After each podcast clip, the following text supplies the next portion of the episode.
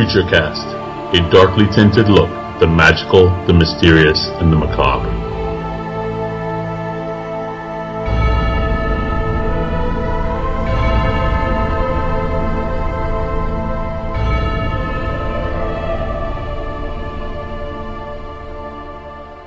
You are listening to Creature Cast, a darkly tinted look at the magical, the mysterious, the macabre, and the nighttime stars TV. Where uh, we are, I'm here once again, joined by my co-host Becky. Becky, say hi to everyone. Hi, everyone. Hey, everyone. How was your holidays? It was good, actually. I spent it in a very warm part of the country. Spent it in Florida with my parents, and it came back to like this terrible cold weather. So I'm pretty pissed about that now. Yeah, I um, I actually went. By the time I had left for the holidays, it was still like unseasonably warm here, uh, like 50s and 60s and shit. And then I go to Utah where it's actually cold as ice. And uh, then I come back and it's like I brought the chill with me. So winter, winter, winter has come. You know, post your damn Game of Thrones meme. But the other thing that I did um, over the holidays is that having a lot of downtime uh, and having my par- access to my parents' cable plan. Uh, I discovered that they had the Stars channel and they had this little show that I've been hearing about a lot on the internet called Ash versus Evil Dead. Ash versus Evil Dead, and I was uh, like, I was really taken, like, I was stunned by it. Like, initially, you know, I'd been hearing a lot about it, but you know, I, I, I I've always been sort of leery about a creator coming back to their work after like 20, 30 years, just because, you know, I grew up during the Lucas era and that sort of burned me. But um, I was really taken in by the show. I was, I was, I think it captured like it captured and built upon the manic energy of the original without fear, feeling sort of like glassy or, or, or, or glossy and like overproduced or anything like that. And I, I wanted to talk about it. And the only other person I know that watched this show uh, was you, Becky. So yeah, I'm actually astonished that I'm the only other person you know that watched it um, because it was it's such a cultural touchstone, and I would imagine that more people uh, would watch it and want to talk about it. I think part of the problem is that the Stars Network isn't exactly the most like accessible of the. Like people have the the HBO app. Um, you know, people like their viewing parties for stuff, but Stars has always been sort of like the outlier. You you have to have that premium channel subscription, and their their their episodes aren't available on like YouTube or anything. Someone told me that you can buy a Star subscription through your Amazon Prime account and do it on Amazon Video, and I don't know if that's actually true, but someone told me you could do that. So your motive may vary. Okay, I did not know that, and I might have to invest in that now because I can't go flying home next time the season uh, next time the season starts up. But um, I guess the other thing too is that I sort of um, like like it, it, the Evil Dead films are sort of like like I obviously I, I had my gore hound phase. Like when you're a horror fan. Oh, that's actually one thing I want to ask. Like I've never known you to be like a real big horror person, especially this kind of horror, which is sort of like like Evil Dead in a lot of ways. It's the heavy metal horror of of the genre. Like okay, if you go to so I I you know I'm kind of I've always kind of said this about myself. I'm this like a feet horror fan where it's like oh my, it's not a ghost howling in the moors, like whatever. Like like it's it's this sort of like when you go to like Fangoria Weekend of Horrors or Gore Zone or any of these like like uh, um, Horror Hound Weekend things, like the the kind of the main fans of horror, these sort of like heavy metal dudes, they like it like like really aggressive and really bloodier, and it's like it's like more they're more into the sort of like like action films with a lot of gore kind of things. They're just like yeah, that's awesome, like like bigger, broader things. I was I guess that's the first question I want to ask is like this sort of thing. I, I would never have pegged you for this kind of horror fan. Like what what drew you it? Is this an exception for your taste, or is it sort of like like something that you made like, or are you just like there's something that you dig about this that is just sort of really works for you? Um, it is kind of an exception. Uh, I watched it when I was very young, far too young to be watching this sort of movie because my dad really liked it, um, and it was something that I would watch with my dad. And what I like about it is the camp aspect and like how funny it is. Because I think um, finding the funny aspects of horror is is a really great. Um, I really like that about horror when it can be funny and poke fun at itself. Um, I don't generally like gore. Like I'm not a fan of the Saw movies at all. But this kind of gore where it's so stylized and it's it's a real art form. I find that appealing. Um, and I like horror. You know for the most part, I, I, enjoy it. But Evil Dead is it does mean something really special to me because it's something I grew up with, and Army of Darkness is up there among my favorite movies because uh, it's my dad and my brother's favorite movie as well. Poor mom, she she suffered through a lot for us. Yeah, I, uh, I, you know, I kind of, it was one of those things that you watched as a kid. Like, I think that a lot of like a lot of mainstream horror fandom has root in the 80s with the sort of like franchise horror aesthetic like jason and freddy and pinhead and all them. They're your sort of pro wrestler characters that you click with. Um, evil dead is, is sort of interesting in that because like that was the you know when i was a kid uh, here we go getting the cane out. Um, you know, there wasn't like you didn't have the internet in the same way. You didn't have sort of like fan culture in the same way where you know I could turn on Tumblr and there's like a gajillion gifs of anything that I want at any time. Like the fandom was built built around like dog-eared copies of Fangoria and trips to the video store. And you know, in, in, that time, the Evil Dead movie was always this sort of like, oh man, this is the most Gonzo thing you could get, short of those god like those Cannibal Holocaust films or the Dario Argento things, were just like like gruesome for the sake of like just whatever, like those things. But like, you know, Evil Dead was this sort of like min- it was a genuine midnight movie, and that it was so outrageous and so over the top that you, you know, you you would like pass it around like like uh, a mixtape that your friend made of like scabby punk rock bands that all sounded great. You know what I mean? Yeah, that's actually really interesting because it's uh, it's such like an um, a real emblematic like feel of horror. It's like you think, oh, Evil Dead, yeah, that's a real, real horror movie. And I read an interview actually uh, with Sam Raimi saying that before he made Evil Dead, he was not a horror movie fan at all. He like really didn't like them, but he studied horror movies. Uh, he studied them and he found like the use of tension and the use of pacing. And so he used like what he saw in other horror movies to make one that like the tension and the pacing and the music and like the camera angles made it a really fun uh, fun thing to watch for the viewer. I think. Yeah, and I think that the other interesting thing about it is that like people, you know, I think Evil Dead is one of those movies like Clerks or whatever that just gave like everyone, a, you know, just get a camera in your hand and just like go to it with a lot of energy and enthusiasm because like that's the other thing too is like a lot of horror, you know, classic horror. Um, and this is me kind of reversing my whole effete ooh thing. A lot of classic horror is very staged and sedate. You know, all the way from like Tod Browning's Dracula being like just a filmed play with a fixed camera to like you know stuff like Don't Look Now, which is very kind of like 1970s stylized, but still sort of distant and cold. The camera is the monster in The Evil Dead. Like a lot of the time, the camera is chasing the characters with this like amazing howling wind and these impossible angles and this sort of like the like the camera smashes down doors in a way that's just really just this amazing thing to watch. And I think that's the thing is that like it, it would not make sense for this movie to be sedate because it's so energetically the opposite. Like it doesn't make sense for it even you know you mentioned the Saw gore thing like that's gore with no sense of humor. That's gore with like a very like practical sense of just tearing people apart by inches, which you know there I'm sure someone can make a compelling argument that that kind of the trend it represents has redeeming qualities to it, and there there are certain slat like torture porn films that I can defend, but generally the trend I think is was sort of like what I take away from more than anything else is how joyless they were and how humorless they were and how just sort of clinical that they were. The Evil Dead is none of those things. It is it is you know someone pointed out that it's a Bugs Bunny cartoon, like it's a bloody Bugs Bunny cartoon from the uh, you know the smashing paper plates, the severed hand, the like corpse dancing in the woods. Um, it's just a it's this it's this cartoon thing, and I think that did, how did you feel the show captured that? Like did you did you like that that tone? I think more. Than I was amazed at how well the show got the the feeling of the Evil Dead movies so well. Um, because one thing that you remember with Evil Dead is the gore and like the cornstarch blood just splattering everywhere. Um, and one thing that when they announced they were going to do Ash versus Evil Dead is uh, people said, "Oh, are they going to just use CGI for all the the Deadites and everything like that?" And um, thinking back on it, the first half of the season had more CGI than I would have wanted in an Evil Dead.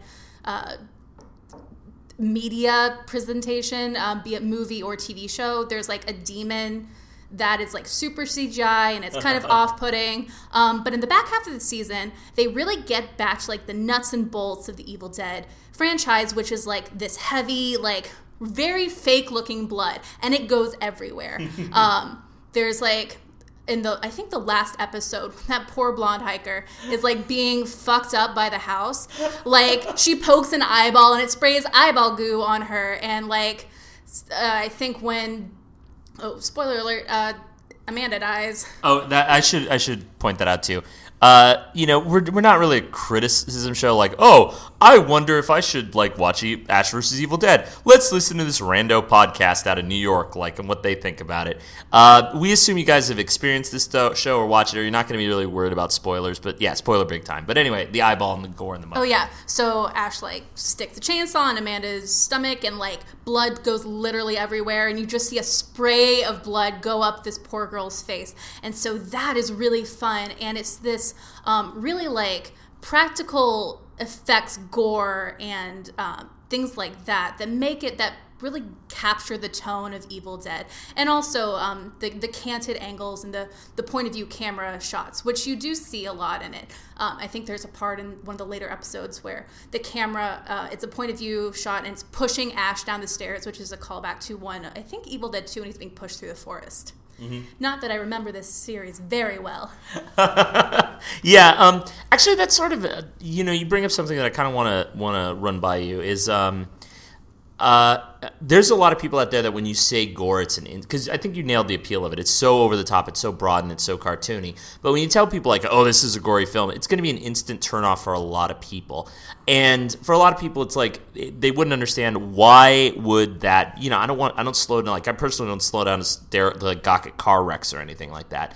But what's the appeal about like when you say, "Oh, this is a good gory like sunny fun horror film"? Like like sell the concept of gore as entertainment. Like my theory on it is sort of, um, I, I, think that it's uh, audacious, right? Like I always said that like hor- humor, because we talk about this as a funny horror film, and aside from being kind of self-referential and self-aware, which a lot of really good horror movies are, from Scream, Cabin in the Woods on downward. Um, uh, you know, horror often like there, there, like there's. I always think that humor has two ways. There's like the kind of the the droll wit, like the clever turn of phrase and whatever, and there's the sort of audacity humor where it's like, I can't believe they did that. I can't believe they went there. And I think that gore sort of triggers like, I can't believe it's this. It's so over the top. It's so like broad and kind of campy that it's sort of like funny because like it's not an accurate depiction of a human being. Like when people get killed in these movies, they get mega killed. They get like super duper. Human beings don't have that kind of blood, no, nor is it at that level of pressure because it'll spray out for miles. But like, what do you think is the like? How would you explain gore as a selling point to someone who's watching this film?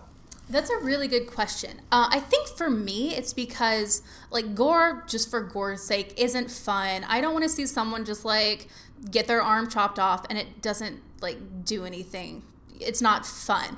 Here, Ash literally has a chainsaw for a hand, and he uses that chainsaw to like fuck some deadites up. And so you see the the blood is like um it's coming from like this deep like this deep place within you like yeah if i had a chainsaw in a zombie apocalypse you can be sure that i would like use it just like ash does and so seeing it is like a um, a visual representation of like what you would want to do in that situation. You would want to be that same kind of hero. You would want to have your boomstick in your shotgun hand, and you would want to like use it in a way that you know you feel cool. Yeah.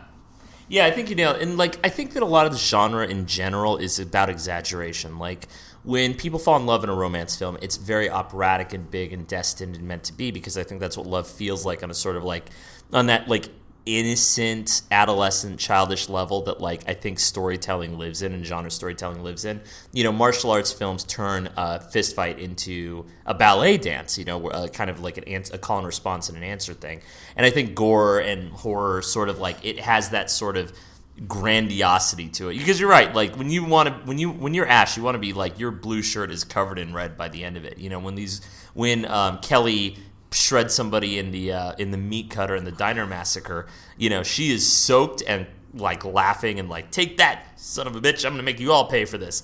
Um, but kind of, I think that's the other thing that I wanted to talk about a little bit is, um, you know, that there's a legacy behind this film, and we touched a little bit on it. We both like uh, uh, uh, watched Evil Dead films, Army of Darkness, and things like that. And you pointed out something when I was talking to you about it before the show, where I was really wondering why the movie only focused on because, like, first off, Evil Dead One and Evil Dead Two aren't like Evil Dead Two is canon. Evil Dead One is sort of like pre like it's Evil Dead Two is a remake of Evil Dead One rather than a proper sequel.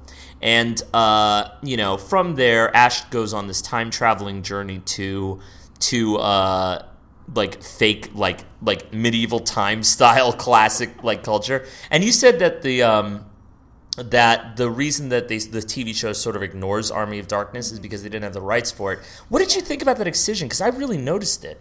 Yeah, it's it's such a weird situation. So uh, what happened is all the different Evil Dead movies, um, the rights are owned by different studios, and Universal owns the rights to Army of Darkness, and I think it would have been like a butt ton of money to get the rights for it. Um, so they can't reference it directly in the show, which is frustrating because you know it's still there. Like the idea is still there. He still has his.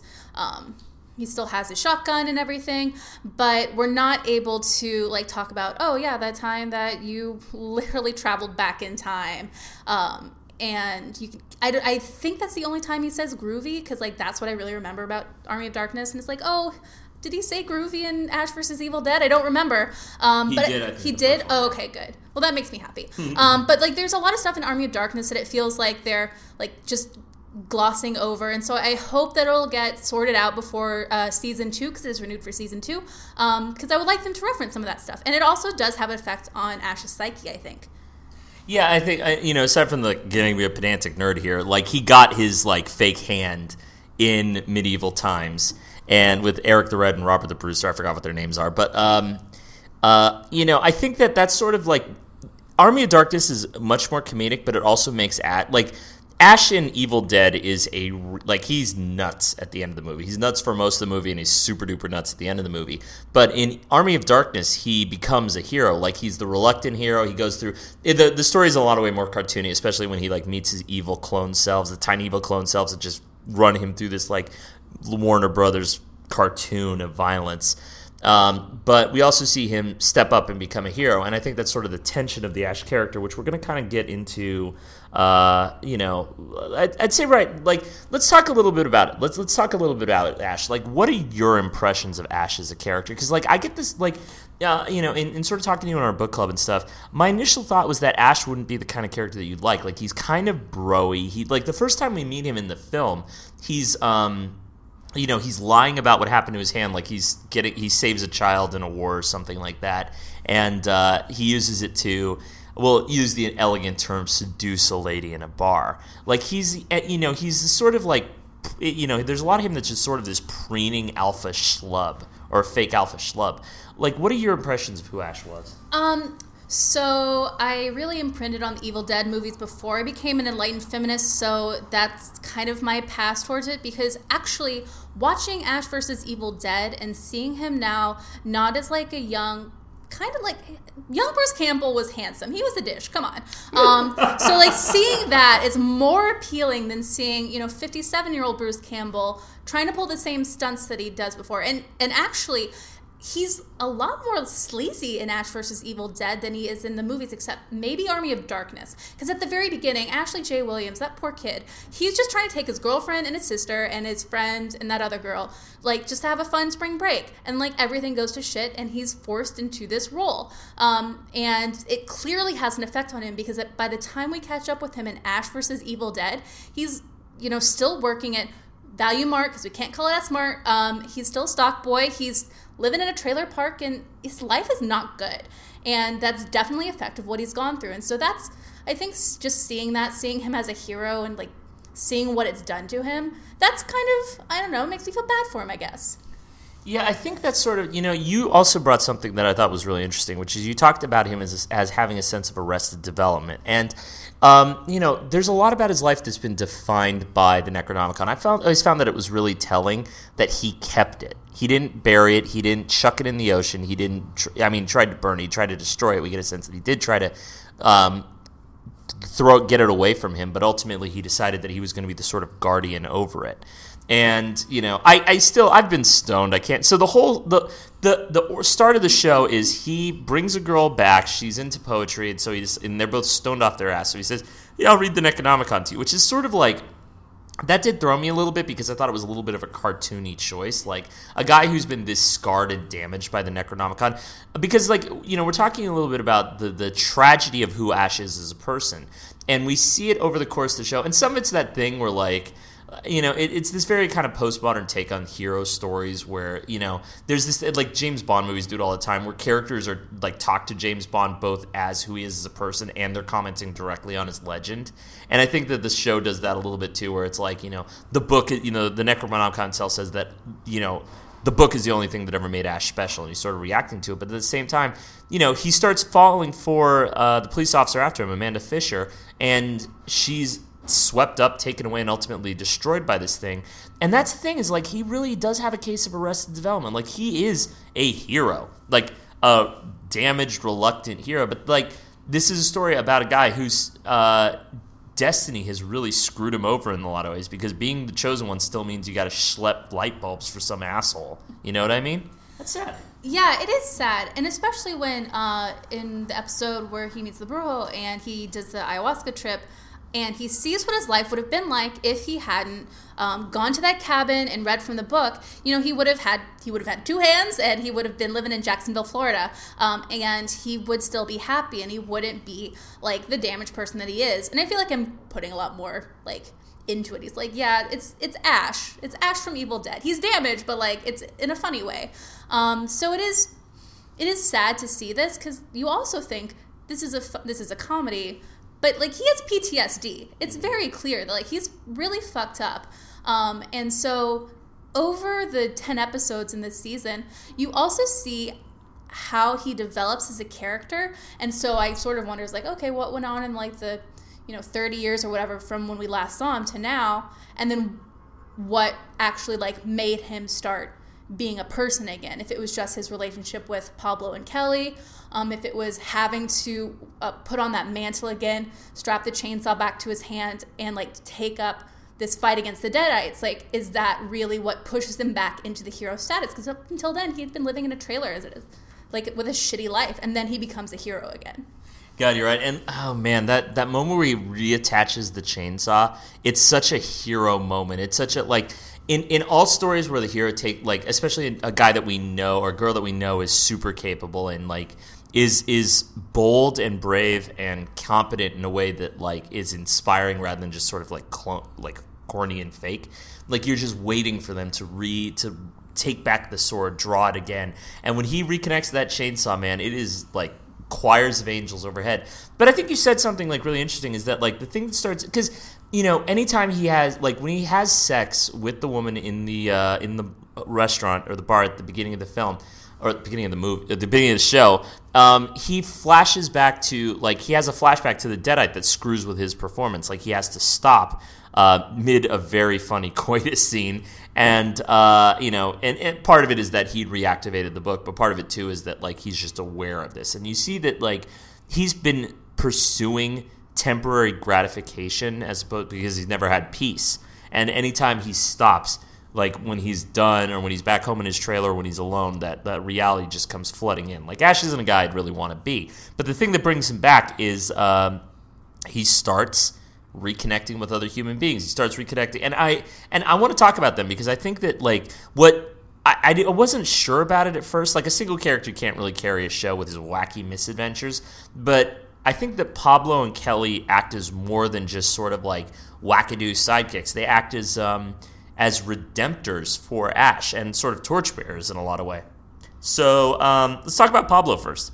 What are your thoughts on Pablo? Oh, I like him so much. He's just adorable. Um, and part of it is just Ray Santiago is just a, like he's really cute as Pablo, and he's got he's got like a, a, funny looking face, but in a good way. And so it's like fun to see him in this sort of comedic sidekick kind of role where he really looks up to Ash for some reason, and I, I still can't quite get why that is. Um, but it's it's endearing, it's cute, uh, and to see him like really want to be a hero too, and that's sort of like he's sort of emulating Ash in a way, and I'm sure there are better people that he could be looking up to as a mentor. But he chooses Ash, and um, he joins the, as he dubs it, the Ghost Beaters, um, which is, I just cracked up.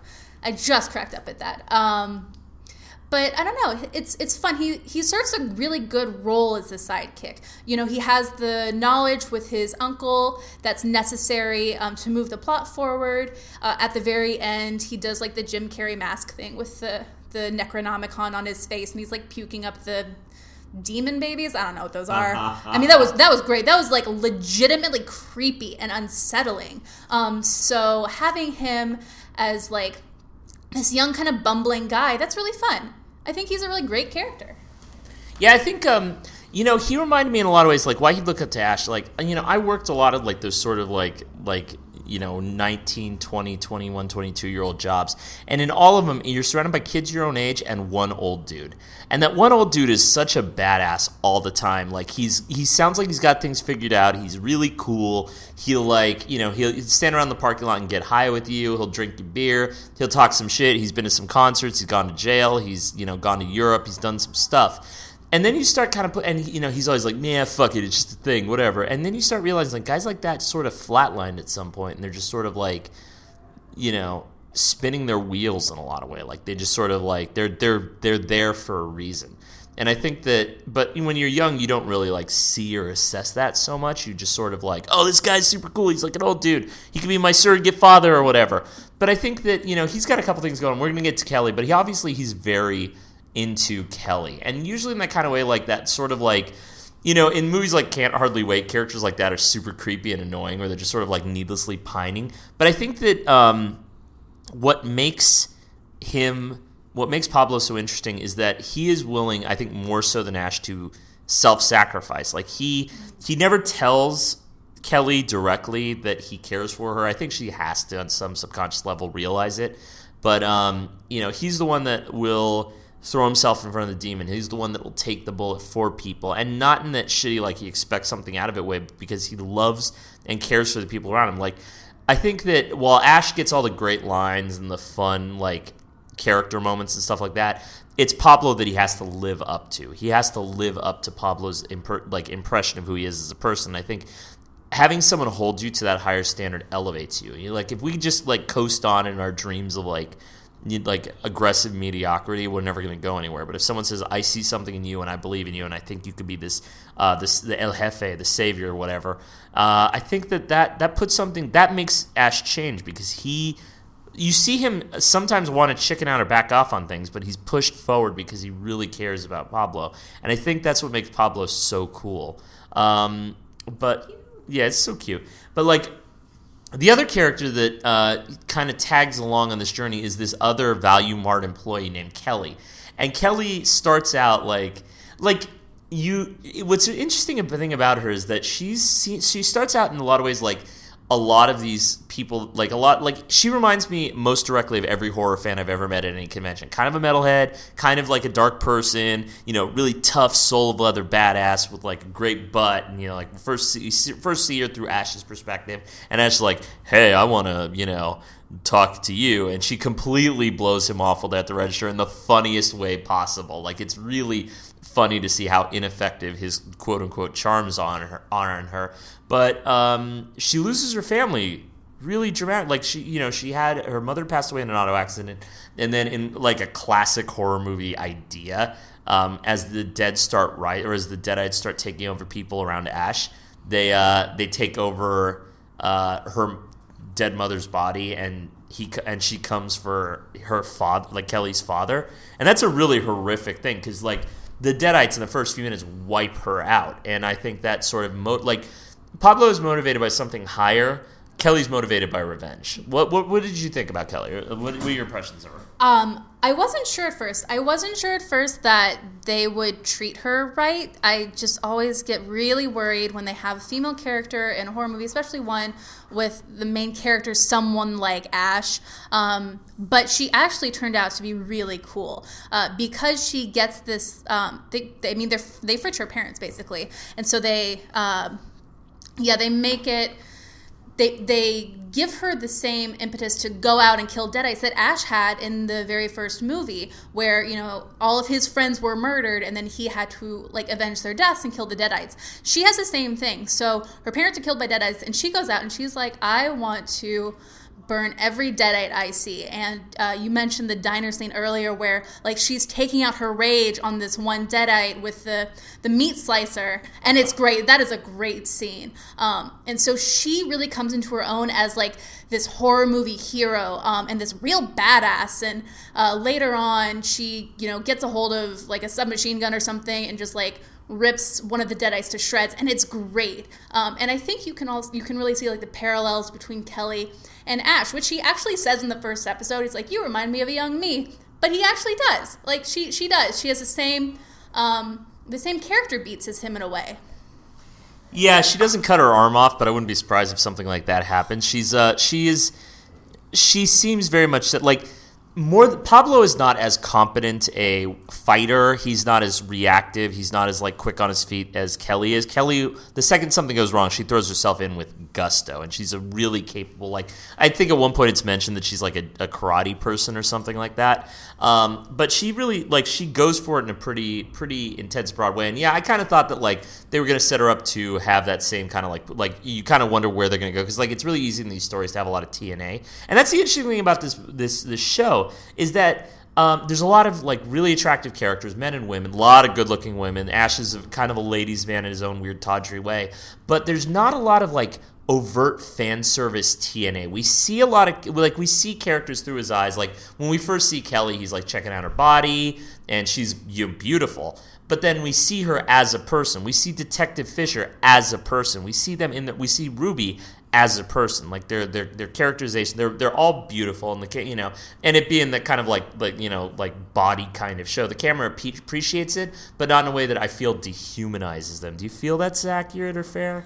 Uh, yeah, that wasn't something that you know really hit me in any way. Like I didn't feel like it was sleazy, even though Ash is sleazy. Like they call him out on it. They say, "Okay, like don't don't be gross," um, and you're like you laugh at him. You're like, "Oh, it's just like my racist uncle, my sexist dad, or whatever." Uh, so you just sort of like let him get away with it. But the show itself treats them with respect, um, and it does give them their own narratives, and it give it you know creates characters for them that I hope will be expanded in season two, except for uh, poor poor Amanda.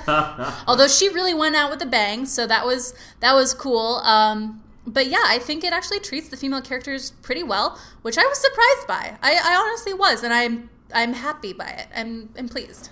Yeah, I am too. I think that you know, you know, horror is such a visceral genre. It's such a like impassioned genre. There's a lot of there's a lot of stuff on the body, and a lot of it is done kind of grossly. But and and, and you know, and a lot of people are drawn to horror because it is it is sex and violence mixed in. The violence is titillating and like there's a lot of bodies on display and like you know there's a lot of like sexuality to it because that same like fear, humor, carnality it all blends in.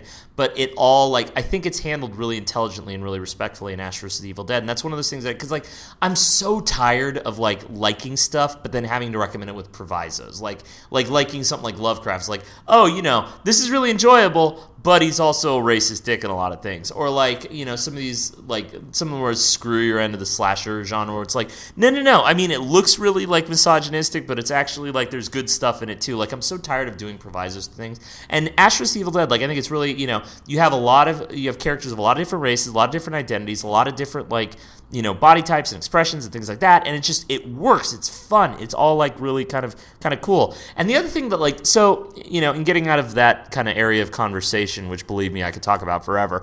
Um, i also want to talk about another thing that really interested me about um, ash versus the evil dead is how blue collar it is. Like um, these characters work in a value mart. They live in trailers. They drive cars that are 200 fucking years old. Like they eat in diners and they argue about who's going to pay, and Ash is constantly conning them into paying. Like you get a sense they're always like right at the verse at, at the verge of this whole thing cracking down. They meet characters that are just sort of like you know the kind of the, the people you see driving through. I want to say Vermont, like wherever the show's located at, but like you know small town blue collar Vermont. And the way that they fight things, they don't you know there's like well it's for fortunate that I studied Latin at Oxford during my tenure there. It's like I got a book. I'm pr- I'm pronouncing it phonetically. You know, there's some guy who did study Latin who got eaten later, but I'm just reading his notes.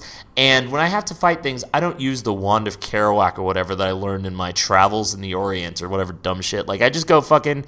I hit him with a chainsaw and a shotgun, like the most blue collar. Like one's a tool of sort of blue collar work, and the other is like just the classic American icon weapon. You know, they drive around in this beat up old piece of American uh, like like Detroit American history.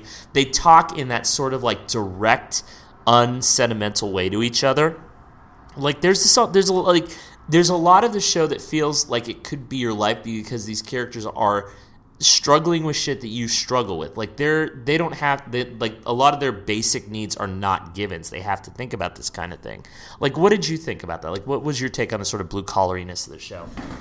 Uh, I really liked it. It didn't like jump out at me uh, as much, um, but I wonder if that's because in a lot of horror movies, uh, they the people that survive like they're not they're not the academic. The academic goes out first. Come on, like they can't run. Let's be clear. Um, and if you think about Evil Dead, it was Professor Knowby that started off this whole bullshit by you know talking about the Necronomicon into the tape recorder that then played and released the the Deadites into the world. So he's actually sort of cleaning up this guy's mess. Um, and so the fact that they're like living so close to the bone and um, surviving because they have to. Like I think you in a way they're sort of like used to it like ash definitely um, he's he doesn't have any savings he he works to live uh, he lives paycheck to paycheck. And so this is sort of the same thing where like, okay, I have to, you know, work a day to afford my trailer park. That's fine. I have to like kill these deadites so I can keep living for one more day. That, that's just par for the course for me.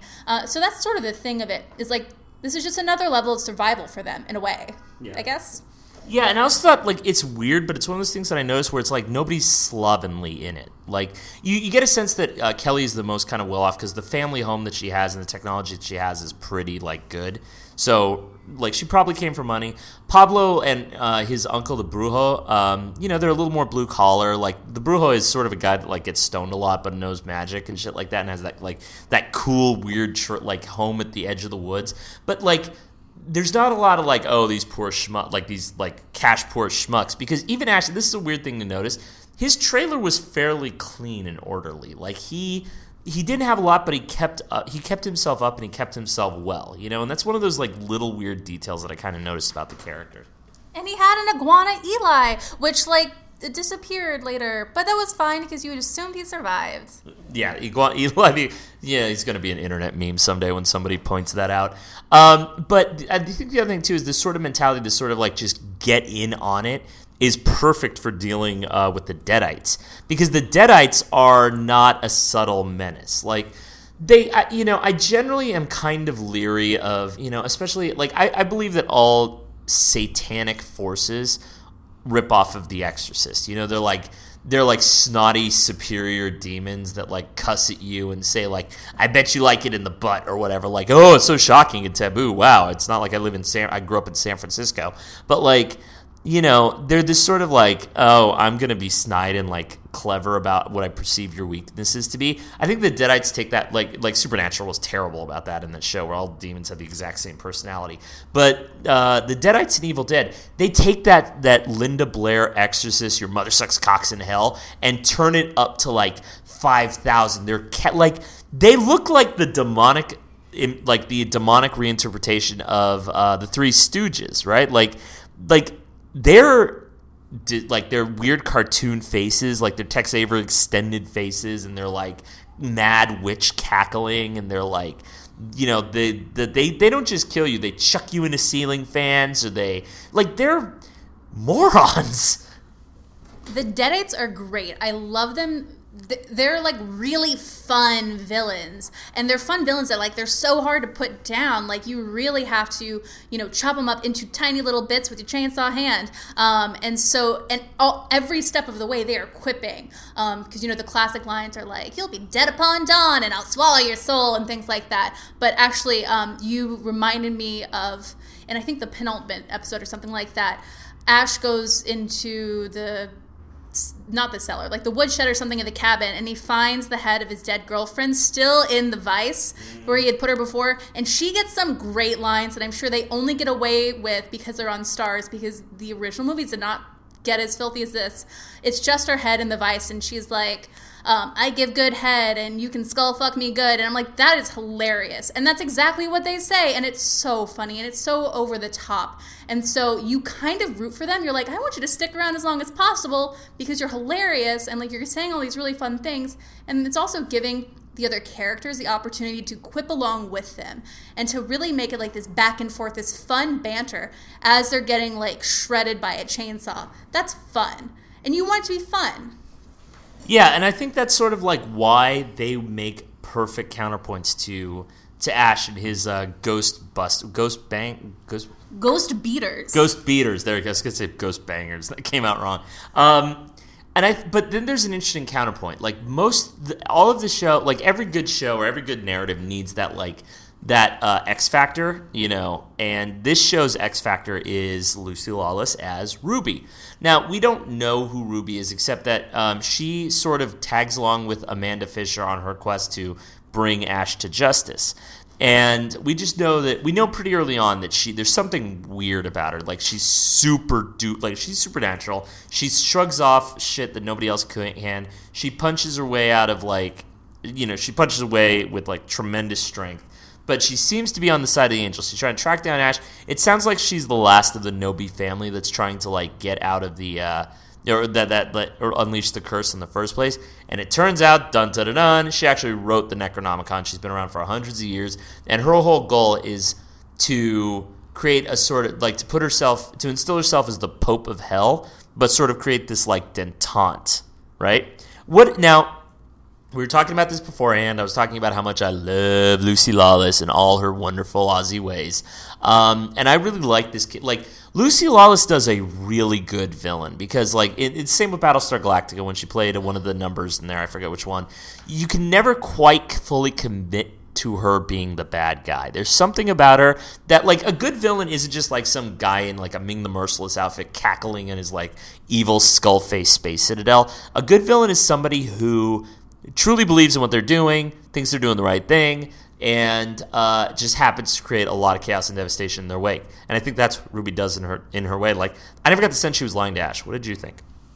I definitely don't think she was lying to Ash, at least in her head. She she wanted the book for her own purposes. She wanted to take over something that she was like, oh, okay, they're just going to be a menace. I need to take care of this. I need to get them back under my control, and you know, do what I want with them. I, I think that I can take my deadites and not do good, but do evil in a better way than it was being done before. Mm-hmm. Um, and she, as far as we know, you know, does good by Ash with that deal. She saves Paolo and Kelly and sends them on their way to Jacksonville. Uh, you, you see craters opening up in the road behind them, but as far as Ash knows, he got the better end of that deal. So you think that, okay, you know, maybe she's doing the right thing, or at least not the very wrongest thing.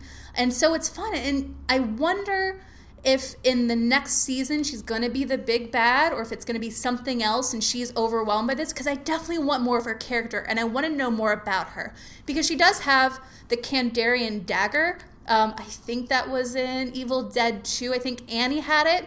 Um, so you think, oh, maybe she's a Knowby. Clearly not, um, but she has some ties to that family. And so I want to know more about her. And I, I wonder uh, if we're going to get that. Because as awesome as she was, I thought her character was a little underwritten. So I want to know more. Yeah, I think that, um, you know, she's she's that like like I said, she's that weird kind of villain because at, up until that point, the villain is just sort of a, a, like a storm. Like Ash is fighting Deadites, and Deadites aren't exactly like we don't really get a sense of what these characters are. They all have kind of the same personality. They possess bodies. The bodies have to be hacked apart. So you go and you get scenes like the Diner Massacre, where like a bunch of these guys just take over people in the in the diner and just start beating the shit out of Ash and trying to take him down. Um, but they're also like they're pretty bad at actually killing heroes. Like they're they'll get the, they'll possess randos and they'll like you know, do a lot of damage to say children on a fan, but they won't actually get the core guys. And they're they're you know, you get a chainsaw, get a food slicer on them, and they're and they're pretty pretty much done with. Ruby gives them a sense of structure and menace, gives them an actual big bad, and it gives them a, a an angle that they can kind of can kind of uh, work with. Like now, the villain side has an agenda, and the whole thing, the whole season comes to a head. And I feel like like you know, there's there's always this danger of doing too much fan service in anything because too much fan service excludes new people. You get a sense the show's only made for insiders. Like most of us, I think, you know, whenever anyone says, "Oh, you got to binge watch yourself," it's more than a season in. Most of us balk because there's a lot of investment to be made at that point. But I think that the show's choice to go back to the cabin isn't just. I mean, it's obviously super fan servicey, and a lot of stuff happens in the cabin that reeks of fan service. Like they bring in three poor campers, like three be- like three beautiful young actors, gorgeous young people, to be massacred in the manner of an Evil Dead story. Um, again, I'll never get over like Fisher's cor- like Fisher's deadite self animating the the two corpses like a puppet um, and using them as bullet shields. It's just ridiculous visual comedy. But um, there's something about like Ash never left the cabin in a lot of ways. There's a lot of who Ash is. Like he goes in there and he sees the down like the torn down head of the of the deer with the antlers that was speaking to him earlier. The mirrors. You know, he goes back to see his girlfriend's head in the vice. Um, there's a lot of him still there and that's where his character has to make really key points. Also here's a fun little thing. If you once he starts going into the basement which a lot of the big stuff yeah a lot of the big stuff happens in the story uh, freddy krueger's claw is hanging there. And that's just a fun dumb reference to another major 80s franchise but i just uh, i'm a freddy krueger nut. I adored that so uh, go ahead. Oh, that's actually um, I think Wes Craven and Sam Raimi had a thing in their movies where they would like try to put a prop from each other's um, franchises in their movie, which is really fun that they continued doing that. So that's that's a fun little tidbit. I, I'm glad you picked up on that. Um, but yeah, the cabin. The cabin is really uh, when you think of Evil Dead, the cabin is another character. The cabin is where it all started, um, and it it really chewed Ash up and spit him out. And the fact that he comes back uh, and he bring he he tries to leave people behind. He tries to leave um, Pablo and Kelly and Amanda behind, and he wants to face it on his own because he doesn't want them to get hurt. And he knows that if they come to the cabin, they'll get hurt. And he's not wrong. Amanda is a victim of the cabin, um, just like his friends were all those years ago.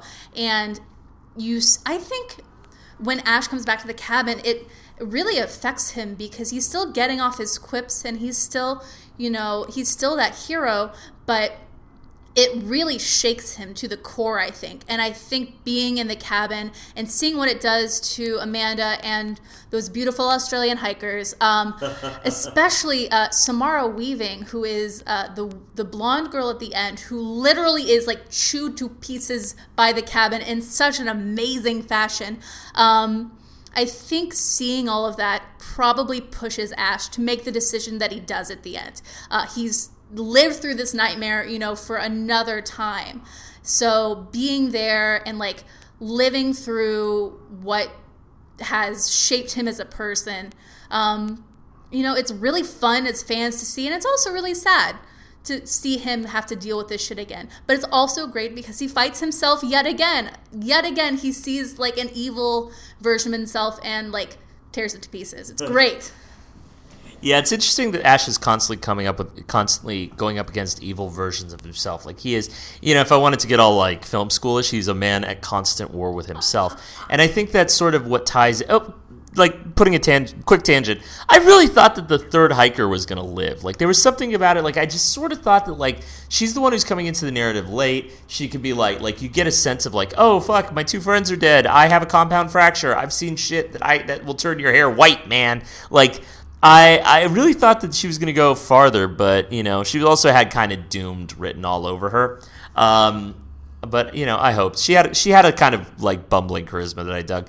But um, so I think that like Ash's like when I was watching some of the director's commentary, like the, the producer commentary after one episode, they point out that Ash is a guy who constantly makes the wrong decision in the short term that has big consequences in the long term. And we mostly see that in Army of Darkness, where he fucks up the Klaatu Barada Nikto thing and he's like, Well, I didn't I didn't say every little syllable exactly, no. Like uh, yeah, I made a deal with Ruby because, like, that's the thing. Ruby seems like she's living up to her word that she really doesn't want Ash in the way, doesn't really care about harming him one way or the other. Her business isn't with like some guy who's fighting off some stuff, and uh, you know the deal. He like because his big fear at that point. You're right. Like that's when we see how far he's come. He does not want Pablo and Kelly to get hurt. They're going to go inside anyway because they're you know loyal in a deep and meaningful way, especially like Pablo almost dies. He comes very close to dying. They carve some of his skin off, don't they? He asks Ash to kill him when he's possessed. He's like, Ash, please kill me because I don't want to hurt Kelly. So you mentioned earlier Pablo's sense of like self sacrifice, and that's where it comes out. And Ash is not willing to do that. He's not willing to let Kelly die or kill Pablo. He wants to save him. He wants to save them both. He's no longer in a lone wolf, which also was like one of my favorite jokes. Yeah, and it's um and in that point you kind of maybe the hero would have killed Pablo let Kelly die to end it once and for all, but then he'd have been alone again. And I think there's only so much that guy's soul can take because his Jacksonville dream.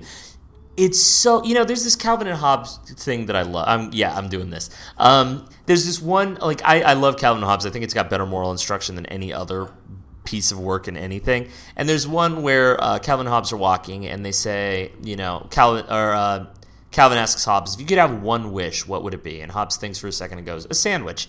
And Calvin goes on a tirade. You'd have a sandwich, you would have wealth, power, fame, whatever, blah, blah, blah, blah, blah. And then the final panel is Hobbes making and eating a sandwich, and he says, I got my wish. And Calvin, like, stubbornly refusing to learn a lesson.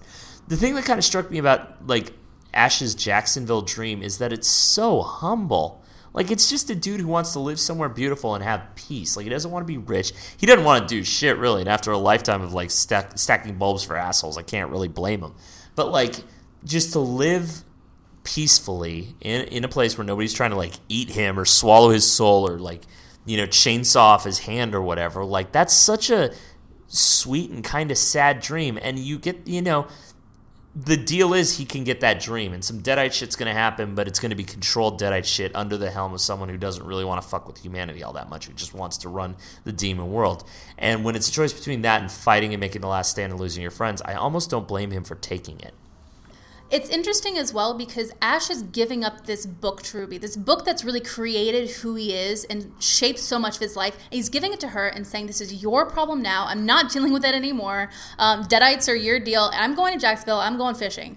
Uh, and so the fact that he that that's part of it that like giving up the book is sort of like emblematic of him saying no i'm not the hero anymore which is maybe reading a lot more into it than i should be but you know I think he's done with it. He's all, he's pushing sixty. I think he's really done. You know, killing deadites. Yeah, and I don't really blame because like a lot of hay is made in the show of how old he's gotten. Like they they poke a lot of like good natured jabs at it, but the fact is is that this is uh, in a lot of ways a show about mortality or there's a lot of elements of mortality in the show, and some of it's comedic. He's a comedic actor, and we're and we see him like squeeze into his um, uh, his uh, what do you call it? girdle? Thank you, and um, and sort of he's like getting too old for everything. He's the old guy at the club. He's the this. He's the that. And the thing is, he's he's like it, what happened to him wasn't just a couple of cabin, like a couple of days in a cabin when he was twenty it's defined his life for 30 fucking years, both as a actor and as a character in the show and I think that um, ultimately, like he's he, there's like it's it's a tears of a clown kind of situation. The clown part is obviously the most important part, but you do get a sense of the pathos to Ash. Like he's not he's heroic. He's got a lot of admirable traits. He's quick with a quip. He always has the right thing to say. Like one of the most quotable movies of all time in the Evil Dead movies, or are the Evil Dead movies. But um, you know, there, there's there's a sadness to him, and I think that like like uh, I guess the final question before we start kind of wrapping it all up. Um, how do you feel about because like the Evil Dead movies work because they're they're self-contained. Like the uh, the problem with a lot of people who ape the Evil Dead formulas, they they write shitty quips and whatever, and it doesn't really hold off in the end. Um, how do you feel about this being done as a serialized narrative, as a longer form story? That's another thing I was worried about when they said they were going to do Ash versus Evil Dead as a TV show. Part of me was excited because uh, TV gives you more room to do these stories and build these characters, uh, which I think Ash versus Evil Dead does really well. But the other thing is having a plot that can be sustained over, in this case, 10 episodes, which was really good length at half an hour for each episode. Um, but you need to have something that they're going to. You can't just waste Deadites, you know, for an hour and a half like you do in the Evil Dead movies. Uh, you need to have something you're working toward. You have the denouement and all this stuff. And I think Ash vs. Evil Dead actually um, they got they they did it pretty well. At first, I thought I was like, okay, they are just gonna like have a big fight scene every episode, and that's it. That's the that's the catch. That's the gimmick in this series. Um, but they built up to something, and in the first season was great because they built up to going back to the cabin. Um, and so I think if they can do that again in season two, it'll continue to be a really great show. Uh, and that made me this show made me wonder. It's like, okay, um, Deadites are they're demons, but they're also similar to zombies in that they keep coming, and is there ever really an end to them? And you see here, it's like, okay, so talking with Ruby, like there is possibly an end to the Deadite siege. So other shows like The Walking Dead or something where it is literally a siege of zombies, it's hard to sustain that for as long as they have. And I don't watch Walking Dead, but like in my head, I'm like, how have they done this for so many seasons and like kept it interesting? And so that's something horror where it just keeps going. There's not a definite end. Um, I find that really interesting in like a television medium. Yeah, uh, I do actually recommend The Walking Dead, warts and all. It's not perfect show, but like I do think it's like sustainable because the characters are so great, and I think that's what makes Ash vs. the Evil Dead work. First off, um, you know, I think of the mistake a lot of shows like this did in the past, especially stuff like Kolchak the Night Stalker, which is like the predecessor of the X Files. The X Files too is that um, they do Monster of the Week type things, where it's like, well, we're on the road, let's figure out what the problem is and solve it. But everything in the show is leading to the cabin. Everything, it's like it really is sort of a 10 hour movie or a 13 hour movie or however many episodes there were. Um, and I think that that kind of strong narrative thro- like flow through lets you grow and develop these characters, watch as their struggles kind of go on, and it makes. It, I think in this way, like a longer form story is the only way to really do Ash uh, Ash Williams' character correctly. You need to see where he's going, and I ultimately hope like. I guess I want one of two things. Uh, the the Deadites need to be banished forever because like they can't like Walking Dead type worlds, like sooner or later, the problem with those, like the the zombie story has one end. You die. You keep going until you die. The Deadites have to be resolved, and uh, I could see Ash. You know, it actually like while you were talking, something really struck me is that Sam Raimi does a lot of stuff about the inevitability of hell. The Deadites don't really come from like a classic like Dante Dante's Inferno kind of hell. There's something like weird and intense and insane about them, but they're all like sort of witch crazy in that sort of like cackling like cackling witch kind of a way. Um, but Drag Me to Hell was another movie of his, and it's about another relentless spirit trying to drag somebody into hell, where we get a sense it's really, really terrible there, and it drags his poor innocent soul down. And I think that's sort of like that run through of his movies is really, really interesting. I'm trying to, I'm trying to tie Spider Man into it too, but it's not working.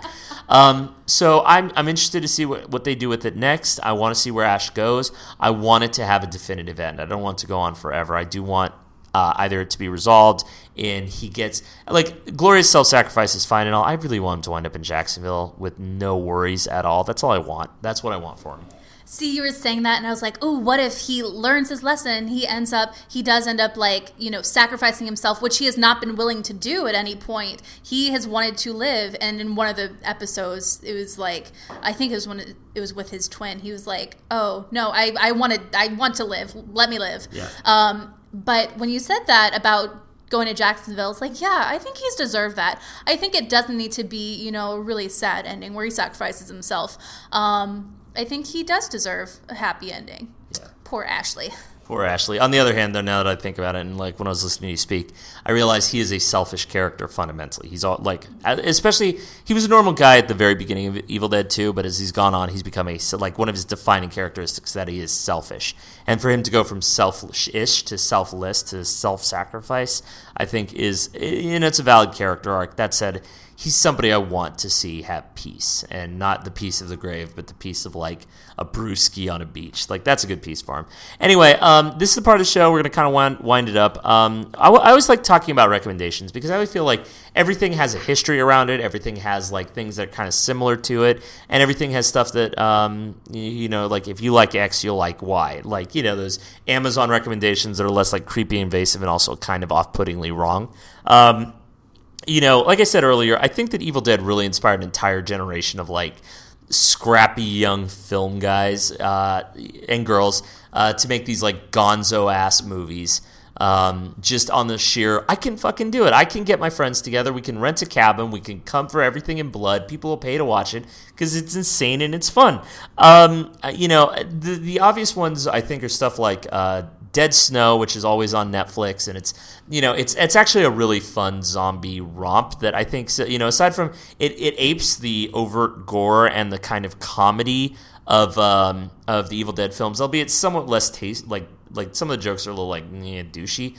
But it also I think it says something really interesting about the legacy of Nazism in Europe. That like like Nazis weren't something that you went over to fight, but it was in your backyard, it was in your house, and so the the specter of them rising again, and like the zombies in that film aren't brainless. They're a military unit with very good discipline and leadership. And that the fact they're also cannibal monsters demons from hell is really interesting. So uh, i recommend dead i recommend dead snow. If you want to go to like the insane comical weird avant-garde shit like uh, go to tokyo gore police which is a uh, it's a just this uh, it's a movie that uh, definitely has the spirit. Like nobody does gushing blood better than Japan. Like they really get that spray artery shit out there. And then you amp it up by ten. Everyone's got a chainsaw arm. Everyone's saw it's like it's so Evil Dead.